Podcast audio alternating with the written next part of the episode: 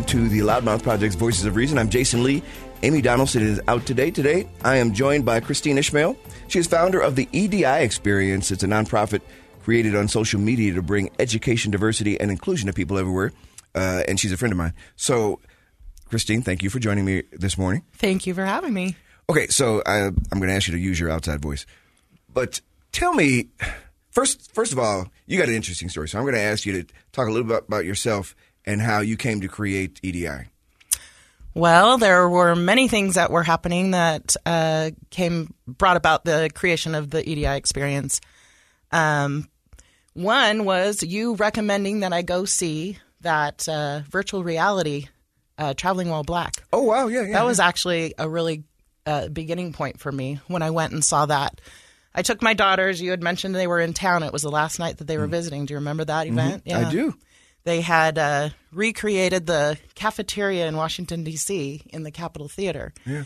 You put on the headsets, you put on the the eye gear, and you actually went into that cafe. This was at Ben's Chili Bowl, which Yeah. uh, back during the civil rights movement was one of the places on in the Green Book. If you remember this, Right. this is going back, and uh, you, people would stop there, and it was kind of a a neutral zone, if you were to uh, in, in in the nation's capital, where particularly black people can come along, sit, chat, and uh, just feel safe right, uh, as they're on their way, generally going south. right. And in that experience, it literally took you into that cafe, and you Mm-hmm. heard stories, things I'd never heard before about traveling.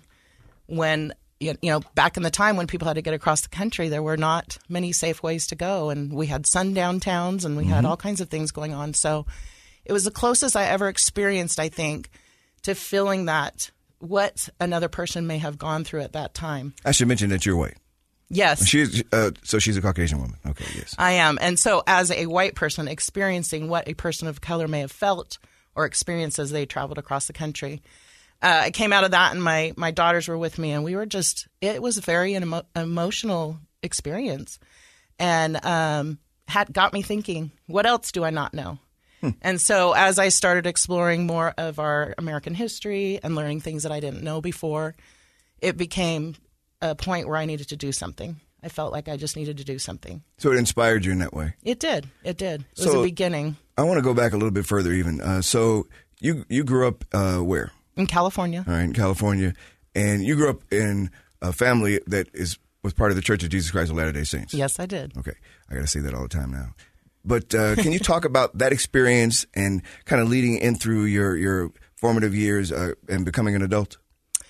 Yeah, I was. Um, I was raised in California, uh, around a lot of diversity, around a lot of Was this Northern or Southern California? northern. So we were in Sacramento, and um, it was. I was raised up in the Mormon Church, baptized when I was eight. Raised in the church, I wasn't always active. I was a little bit of a wild teenager, and You're a wild adult too. I'm a wild yeah. adult too. Okay, that's a little. Okay, we'll, we'll uh, keep that separate yeah. from this well, podcast. but I mean, okay? wild is, is what I mean by that is you you are a nonconformist in a lot of ways. No, no. I've always, I've always, yeah, been a little bit different in my thinking and not so much conformist. So, uh, being raised in the church was difficult, uh, especially when I was a teenager. All my my siblings all had friends in the church. I was the only one my age in my age group in the church. So my friends were not members. Did not, you know. Why do you think that was? I mean, what what kind of made you be a little different than just you know? Because most of us kind of follow in the footsteps of what our family do. Yeah. I don't know. I grew up, I, I get along with everybody. Uh, I make friends pretty easily, and I made all different kinds of friends. And I'm, I think that I'm, I grew up being very accepting. My parents were very accepting of me, um, of the choices I was making back then, and they were pretty good about how they handled me um, when I was being a wild teenager, you know. But it, I had a lot of friends, and they were all different, and it didn't matter. I think because I had so much um, access to different kinds of people, it you just grew up kind of feeling like that wasn't a big deal. It wasn't a big deal. Your color of your skin, uh, where you came from, your background, you know. So, uh, being in the church though was difficult. It was difficult Because because most of my friends did not do that. We were out doing things that maybe the Mormon church wouldn't approve of, and uh, so I I basically left the church when I was a teenager and did not come back to it till my 30s. Okay. So So uh, you get to be an adult, and in your thirties. So uh, your kids are of mixed race too. Yes. And I, I mean, that's kind of again Yeah. part of your journey, right? And so when when you uh, you get married and you have kids uh, with an African American fellow, what how does that impact you and, your life at that point? How old were you? Uh, when I first got married, or when I first got married, I was 23. Mm-hmm. Okay. I've been married twice, but my first marriage was 23 years old.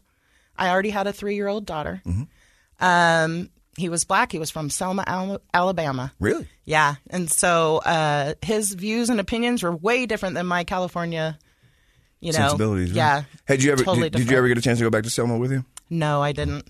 And I still want to go back because there are some family members that are still there that we want to go mm-hmm. visit and take my daughters, you know, to go visit. So, but yeah, it was um, it was an interesting and it was a very difficult marriage, and I think it's because I didn't understand a lot of things that he had hmm. seen at that time. I get it now. I get it now, and that was important. And we've had conversations since that. You know, I haven't. He's still in California. We're out here in Utah, but mm-hmm. had those conversations to say, I, I kind of understand now You- you what your struggles now. Mm-hmm. were. Absolutely, yeah. So, uh, how old is your uh, how old are your kids?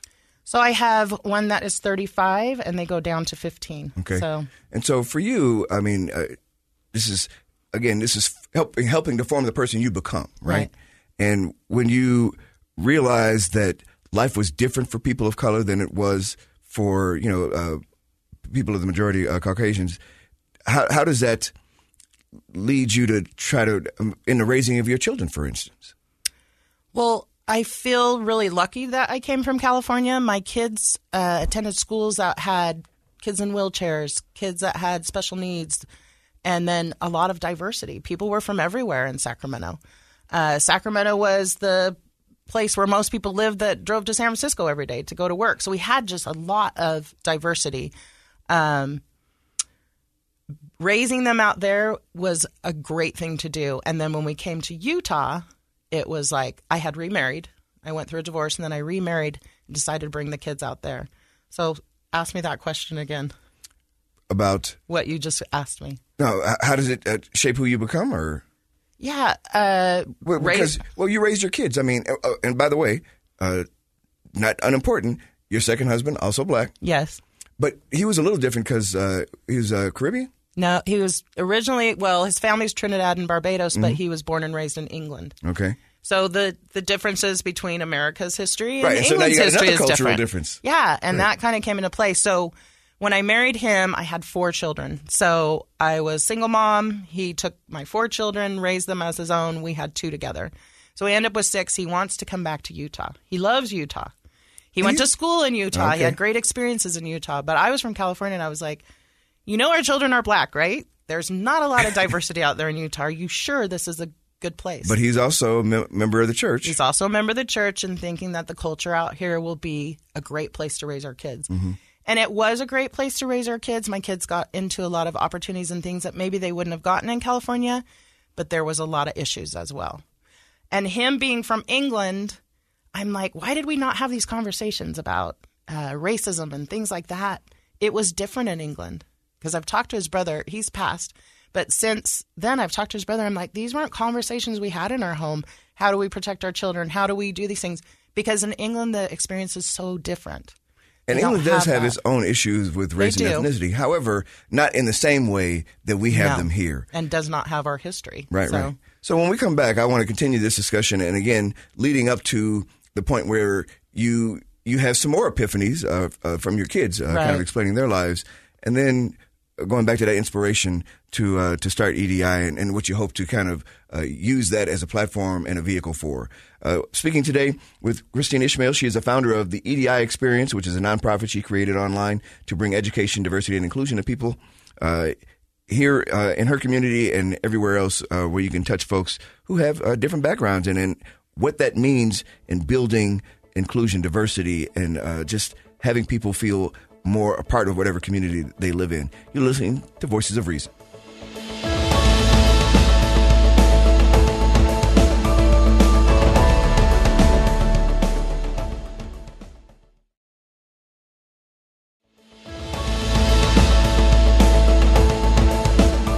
Jasen Lee back with the Loudmouth Project's Voices of Reason. Today joined by Christine Ishmael. She is the founder of the EDI Experience. And uh, EDI, of course, meaning education. Well, in this case, education, diversity, and inclusion.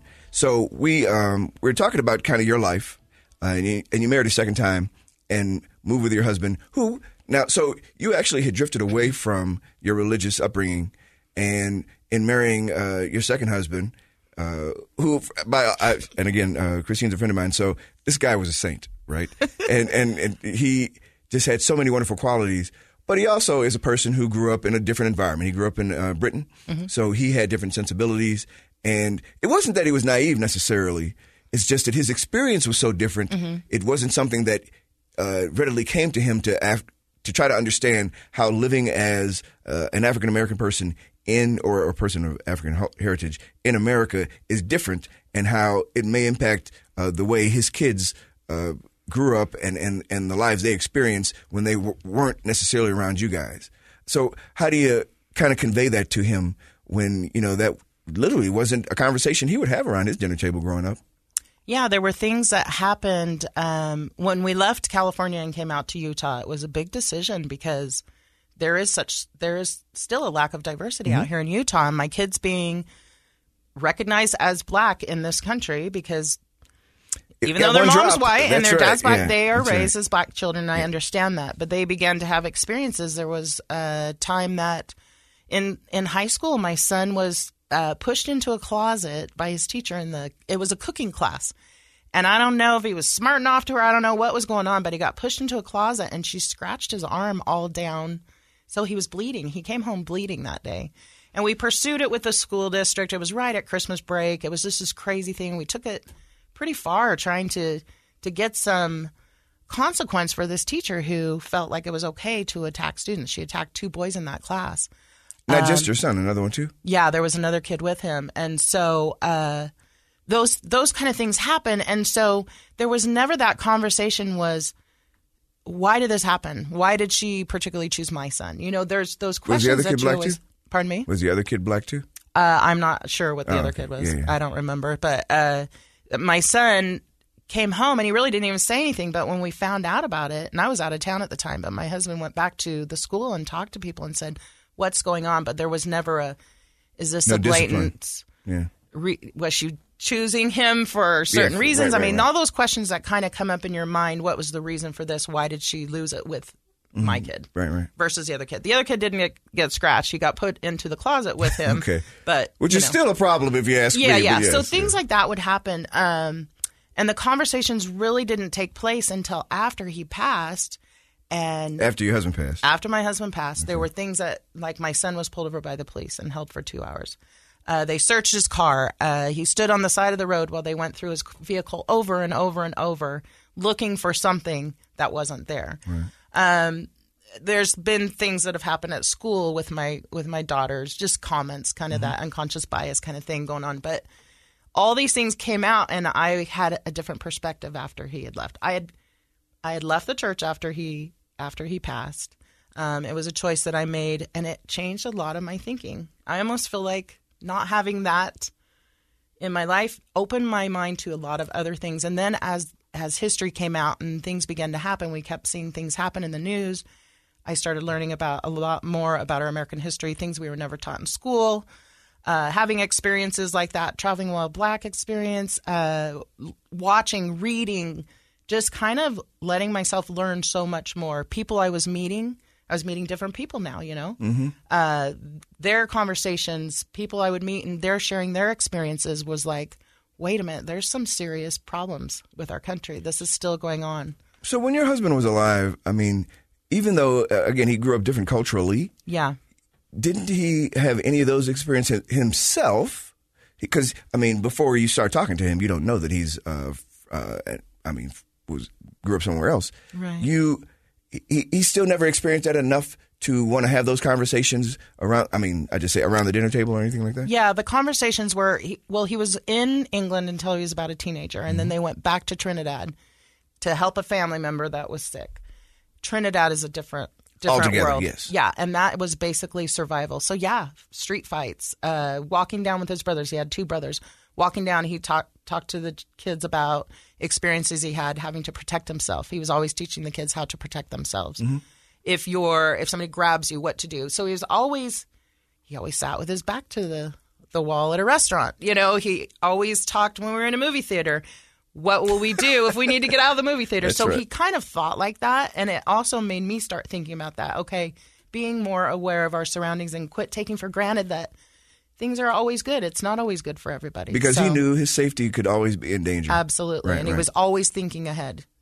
You know, and I look, I, I'm one of those guys. You you know me, so I, I, I always say to myself, if if you don't live somebody else's experience, if you don't walk in their shoes, you don't necessarily understand. It's like as a guy, I don't understand what a woman, uh, Amy, and uh, you know, I I have to be educated in those same kind of ways because I take it for granted that uh, as a male, this is how things are.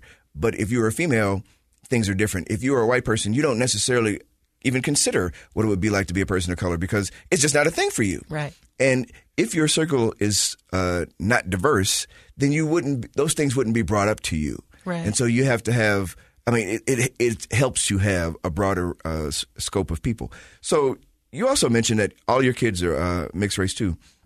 So when when I what I wanted to ask you was when did they come to you and talk about their experiences? I mean, you mentioned the one kid uh, who was shoved in a closet, which is a whole other issue. but uh, and and their experiences growing up in, in school with classmates or people their ages, obviously it might be different in California, but when they come uh, to a more uh, monolithic place, a more homogenous place, does that change? Does it get better or worse? Well, the they started sharing as they got older. We had we had uh, a lot of conversations when they were in high school. My son would mention things like he was always, "Hey, this is my black friend Eric." He's like, "Why can't I just be Eric?" You know, the the N word was used all the time at the high schools I went. Uh, there were there were things that would happen He at went the to all white high schools for the most part, Yeah, pretty much. and they're still dropping the N word. Pretty much. We were in Utah. Absolutely. Still, still. Uh, they say all, there In were what context? lots I'm of sorry. things I- I said. how does that even come up? Some people feel like they're they're You very just throw it comfortable using that Okay. word and throwing that around and thought my, that my son would be okay with it and my son was not okay with it. It affected his his experience. He now lives in london. I mean it's such a uh, so much more diverse where he lives. there. yeah and, I, and i don't know if that was part of his decisions for or, or he feels more comfortable there because it's he's more accepted. I don't know but those were com- conversations that we had. Why can't i be just eric. I got you. you know so things like that would happen. Uh, football games where uh, fights would take place and then they'd round up all these the kids of color and put them over here and make them sit with their hands behind their back at the high school game and the the white kids would be over on another table. Did you watch this? standing. I wasn't there but my son came home and shares these experiences with me. So there were things that we were aware things were going on and we talked to them and we taught them how to be safe my conversations have changed now. Now it's about if you're in the store keeping your receipt with you certain things like being followed in the store. My daughter's been followed in the store. Um, we, they've she's talked about with her friends if we're ever pulled over this is how things could go down. This is what we need to do to be safe you know things like that. The conversations have changed because our world is now with, with social media and we're actually able to witness firsthand when things are happening.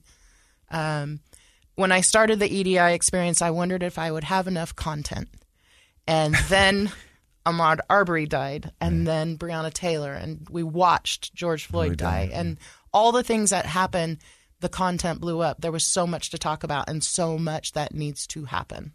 So when we come back, we're going to get more into that and, and how she's de- developed what was an idea into uh, just kind of this local phenomenon and what can be done, how, how the EDI experience can be used to help broaden all of our perspectives and hopefully, you know, make a change in this community that can be, you know, replicated in places all around uh, the country. Speaking today with uh, Christina Ishmael, who is explaining to me how she, she was inspired to start a, a diversity group by what she, you know, I guess something good did come out of uh, George Floyd's death because I, I I find it really hard to find that, but you you did. So uh, and I, I am grateful for that. You're listening to Voices of Reason.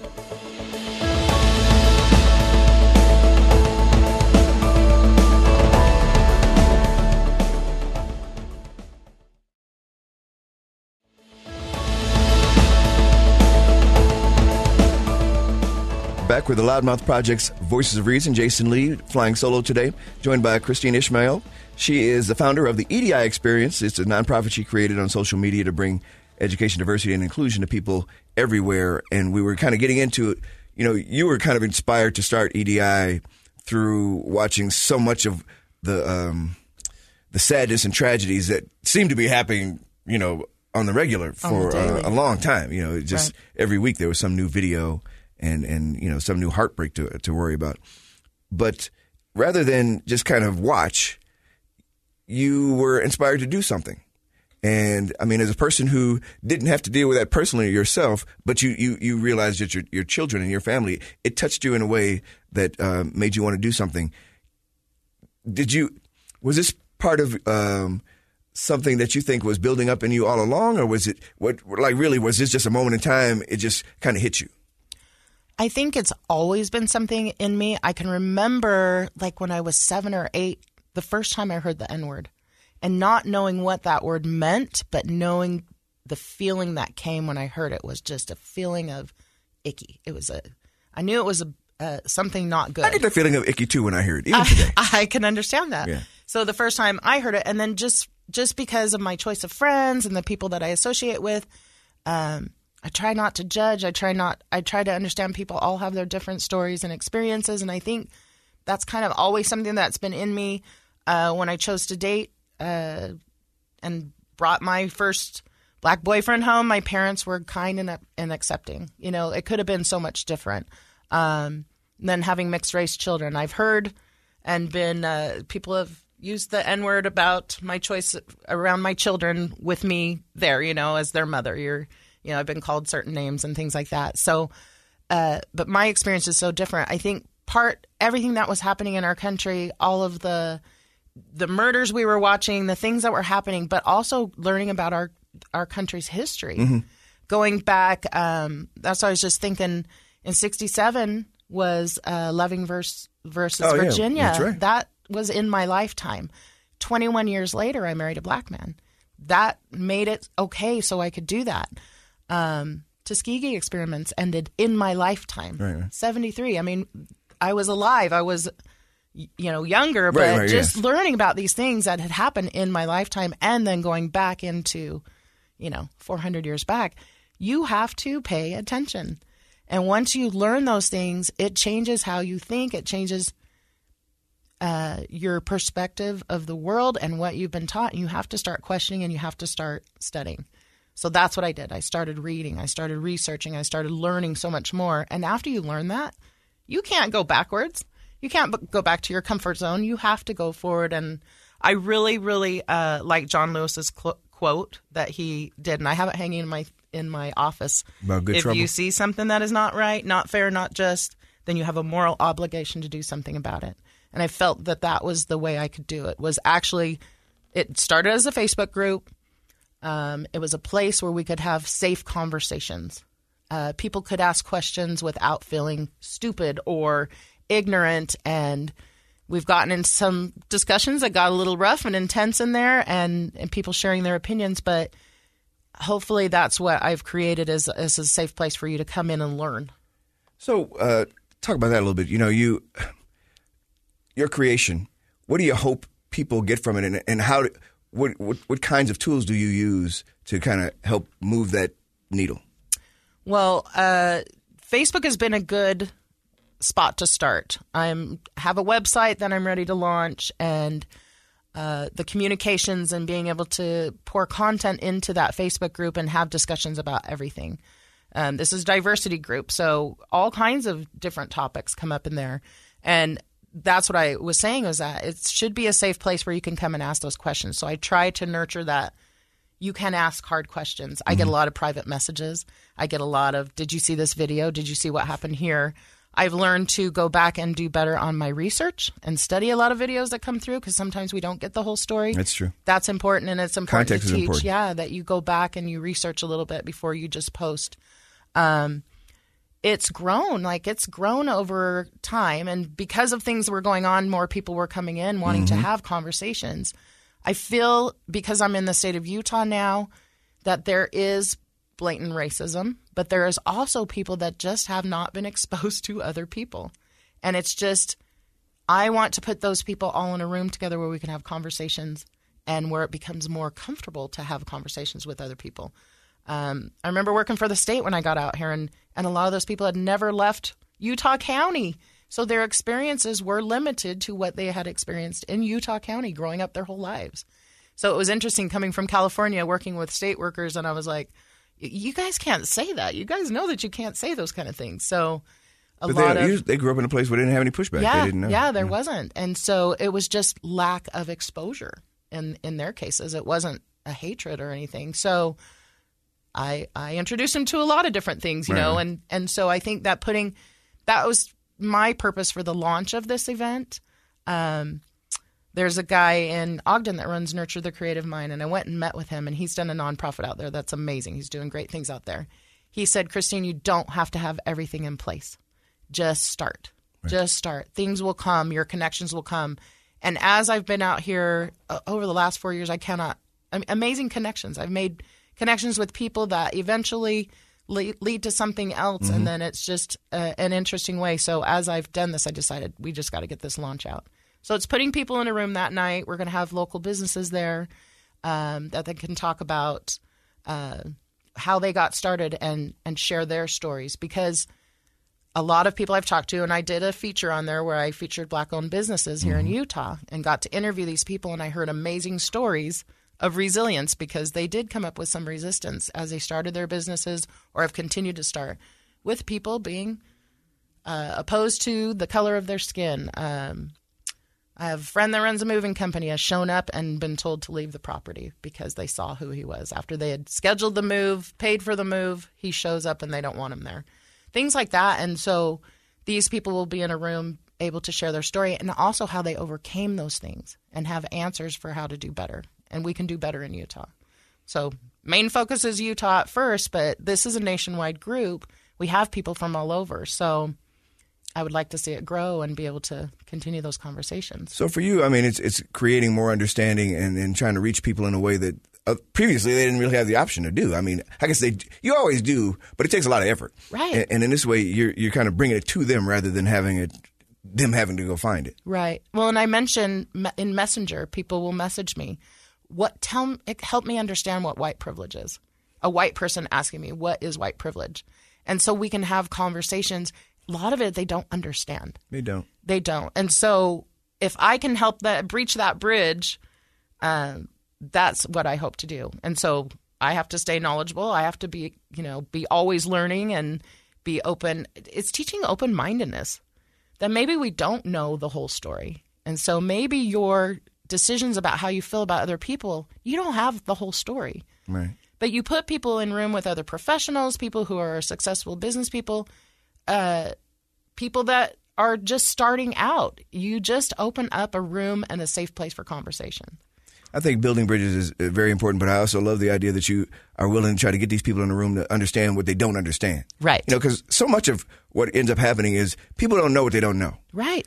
and and you they if they're willing to be enlightened, if they're willing to know, I mean, it takes humility, right, to say I don't know everything, Right. and because that's uh, humility is in pretty short supply these days in the world because there's Right. folks who just will literally deny truth in in Right. the face of facts, Right. you know. So you you have to uh, you know they have to be willing to accept that they don't know every darn thing, Yeah. uh, which is not what I want to say.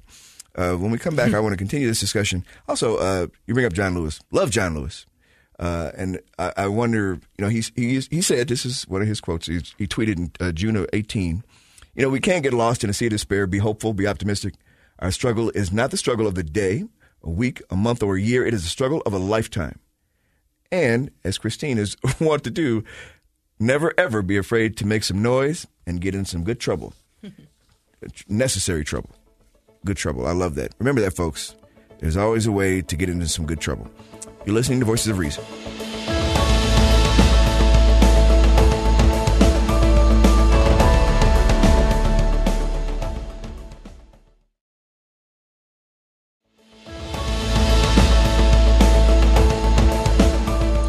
Back with the Loudmouth Project's Voices of Reason. I'm Jasen Lee, along today with uh, Christine Ishmael, who founded the uh, EDI experience, education, diversity, inclusion. And you have an event coming up because this she's trying to do everything more than me in a lot of ways. I, I, I feel like, you know, I'm being outdone here. Uh, and not to say that you're white, but you're a white woman. I, I, I now I'm, I'm, I'm shirking my responsibilities to my people because uh, you, you're having to help me. But uh, talk about putting together events like the one coming up, and and what what you want to see come out of that.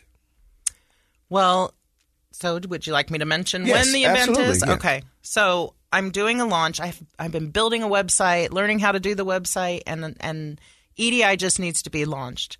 We need to. It's basically bringing people together in in a room so we can have conversations. We can open. People can meet each other. People can because now we're we're the pandemic stopped a lot of that stuff. I've been wanting to do this for a long time. So on September 25th, down at a place called the Shop, which is at 350 East 400 South in Salt Lake City. It's a beautiful spot. We've got the third floor, main floor, and a rooftop. Uh, bringing people in there, I'm going to have some businesses featured that are coming in as sponsors, and they'll get a chance to kind of share their stories of how they began here in Utah. And uh, we're going to have food. Uh, Sauce Boss Southern Kitchen is cooking and bringing in some delicious food. And You, you had me a sauce. Boss. I had you a sauce boss. and uh, we've got a DJ upstairs, but just putting people in the room together. Um, the space is beautiful. Views of downtown upsta- uh, up at the top. So I'm excited to do it. So it's Saturday, September 25th from 7 to 10. This is a free event. Um, so come on down and meet a lot of other people. Uh, EDI, the future of EDI for me is going to be uh, I hope to have advocates trained down in the future so that, especially when I've, I've talked to my children about things that have come up at school, an advocate that can go into a school and sit down with a teacher, uh, the students, the parents, possibly the police department if things happen in those situations, and be able to advocate so that both sides are understood and maybe find out where the problem started in the first place. Um, we've heard a lot of things in the schools with teachers and uh, surprising behaviors and conversations that shouldn't be happening, but and and with critical race theory, the things that are being allowed to be taught and talked about. Critical about. race theory, not a thing. People, just throwing that out there. we had we had some folks on here telling you about it. It's not a thing. So being able to have somebody go advocate when there are situations. There was a march I participated in uh, about a year ago, and it was based on youth in Utah. Black youth in Utah came on the stage and told their stories of experiences, and it just it tugged at your heartstrings. You were like, "How do these kids have to go through that? How do we teach our kids to have those conversations uh, so that people can learn that maybe the way that they're talking to them or their friends, how the how the way you pose that is not okay, and teach our kids how to advocate for themselves. But able, you know, EDI will have future experiences. We want to do a, a monthly like business meetup where other people who have had successes here in Utah can share with others how to get to where they are. Um, so there's a lot of things I want to do with it. There's a ton of stuff I want to do with it, but I have to take baby steps. So And we appreciate you being able to want to do it too. Uh, You know, look, uh, and I'm obviously going to be joining her in this effort because I'm going to be one of those people trying to yap at other folks who may not know about our show. Yeah. And what we've been, been trying to do for the last five years is just get a civil conversation. You know, Right. you you mentioned how uh, just having conversations with people can humanize us all, right? right. And I think one of the things that uh, is in short supply, not you know, it's it's it's out there, but we don't we don't see it as much as we would like because as a uh, former journalist for over two decades, the things that get on the news are the stuff that are aberration. They don't really happen as much as we think. They do happen commonly, but not in so commonly as the everyday stuff. Nobody wants to hear that people got up this morning, did their thing, went home, slept, and start all over again. You know, that's that's too normal. It's it's passe, right? But that's what happens to the vast majority of us. And then there's this small percentage, probably less than 1% to be honest with you, uh, that has crazy stuff happen. But if we can get in a room and I can talk with somebody who may not have had much experience with uh, with people of color, or have having another experience with another business person who's had some of the same issues that I might have had, Right. we can talk these things through in a way that can be productive for everybody. Right. And it, it'll help the people who uh, need to be better informed, and it'll help us maybe be able to convey those ideas in a way that is more palatable so that they get it uh, quicker. Right. Because I just, I, I, don't mind people pushing back to some degree, but I, I, I want people to be willing to be, uh, to listen and understand and then willing to be able to make a change if they realize that their behavior is, you know, antithetical to what they espouse. Yeah or even recognize that it is a behavior that right, could right. be perceived a certain way. Just sometimes awareness and somebody having a, a conversation with you to say, can you understand how this would appear mm-hmm. or, or, how this would sound when you say it that way? It may that's what I'm talking about. That just that lack of exposure, not and a lot of people will say, Is this okay to say? Is this okay to say? And I'm like I'd rather you do that than No, don't say that. Yeah. You know what I mean? Um, I was able to Don't touch my, my, hair if I yes, had any. Yes, everybody touches my kid's hair. It, up in the airport, my, somebody walked up and ran her fingers through my daughter's hair, and she was like, "Oh my goodness." But I and was, if, if, your daughter slugs her, then somehow she yeah, was somehow the, she's right, the she's problem. the bad right, person, right? right? exactly. Um, I was able to go uh, talk to the school district uh, where my kids were raised. They had me come in and talk about diversity. I got to take my daughter with with me, and this was out in Utah County the the principal was amazing. He took the teachers up by four wheelers to the top of a mountain. They had different little spots, but at the top of that mountain, you got to look over the community. These teachers did of where their students were. We have a lot of polygamists out there. We have a lot of um, there was some diversity, and so they talked to different families to introduce these teachers to who they are teaching. It made this more personal experience.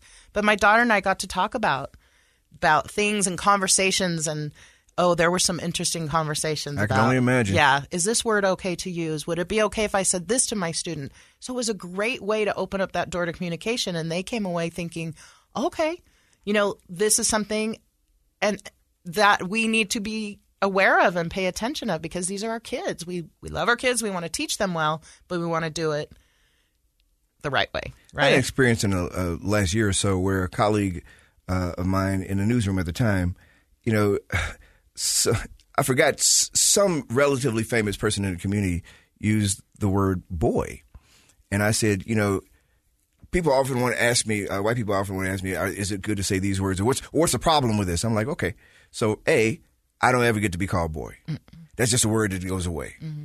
You may say that to your other friends, but you don't say it. You don't say it to a black person. Not certainly not to a black guy, a black man. Those are fighting words because that was used to demean us by uh, you know slave owners initially, and then you know throughout Jim Crow. Mm-hmm. It's it's to somehow make you less than. Right. All right. So you create conflict by using that word. The same way if I uh, call the woman, uh, I mean. Honey or toots or some, some I, I mean nobody says that anymore but you know Don Draper Mad Men that kind of stuff right you you you don't get to call me what you want to put me in my place right without some consequences. Right. So, I, I, what I appreciate what you're saying is when people are when it's explained to them why you can't do it.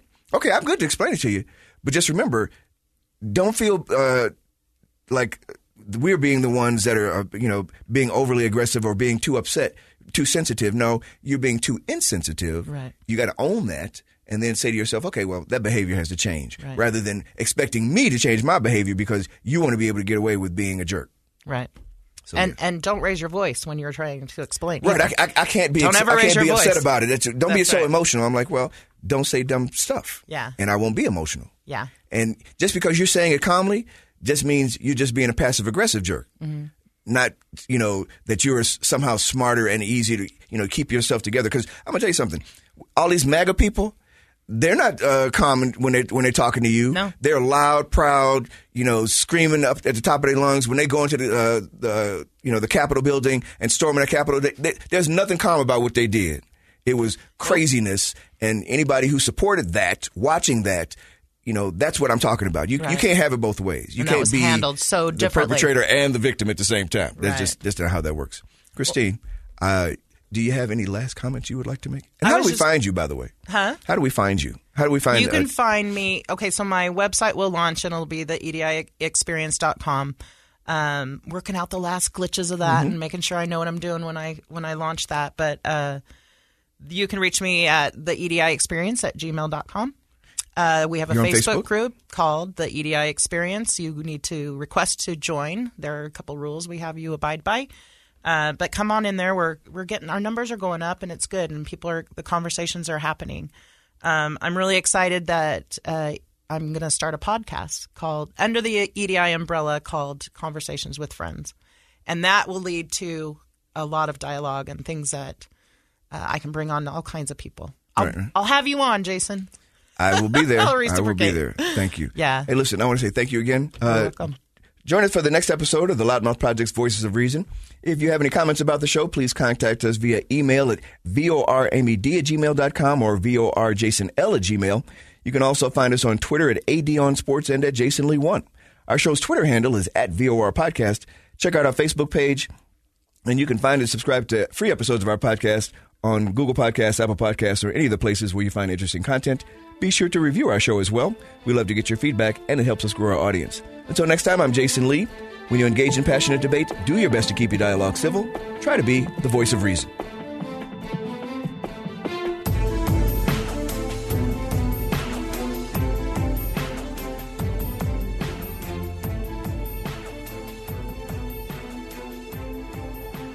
Voices of Reason is a production of the Loudmouth Project.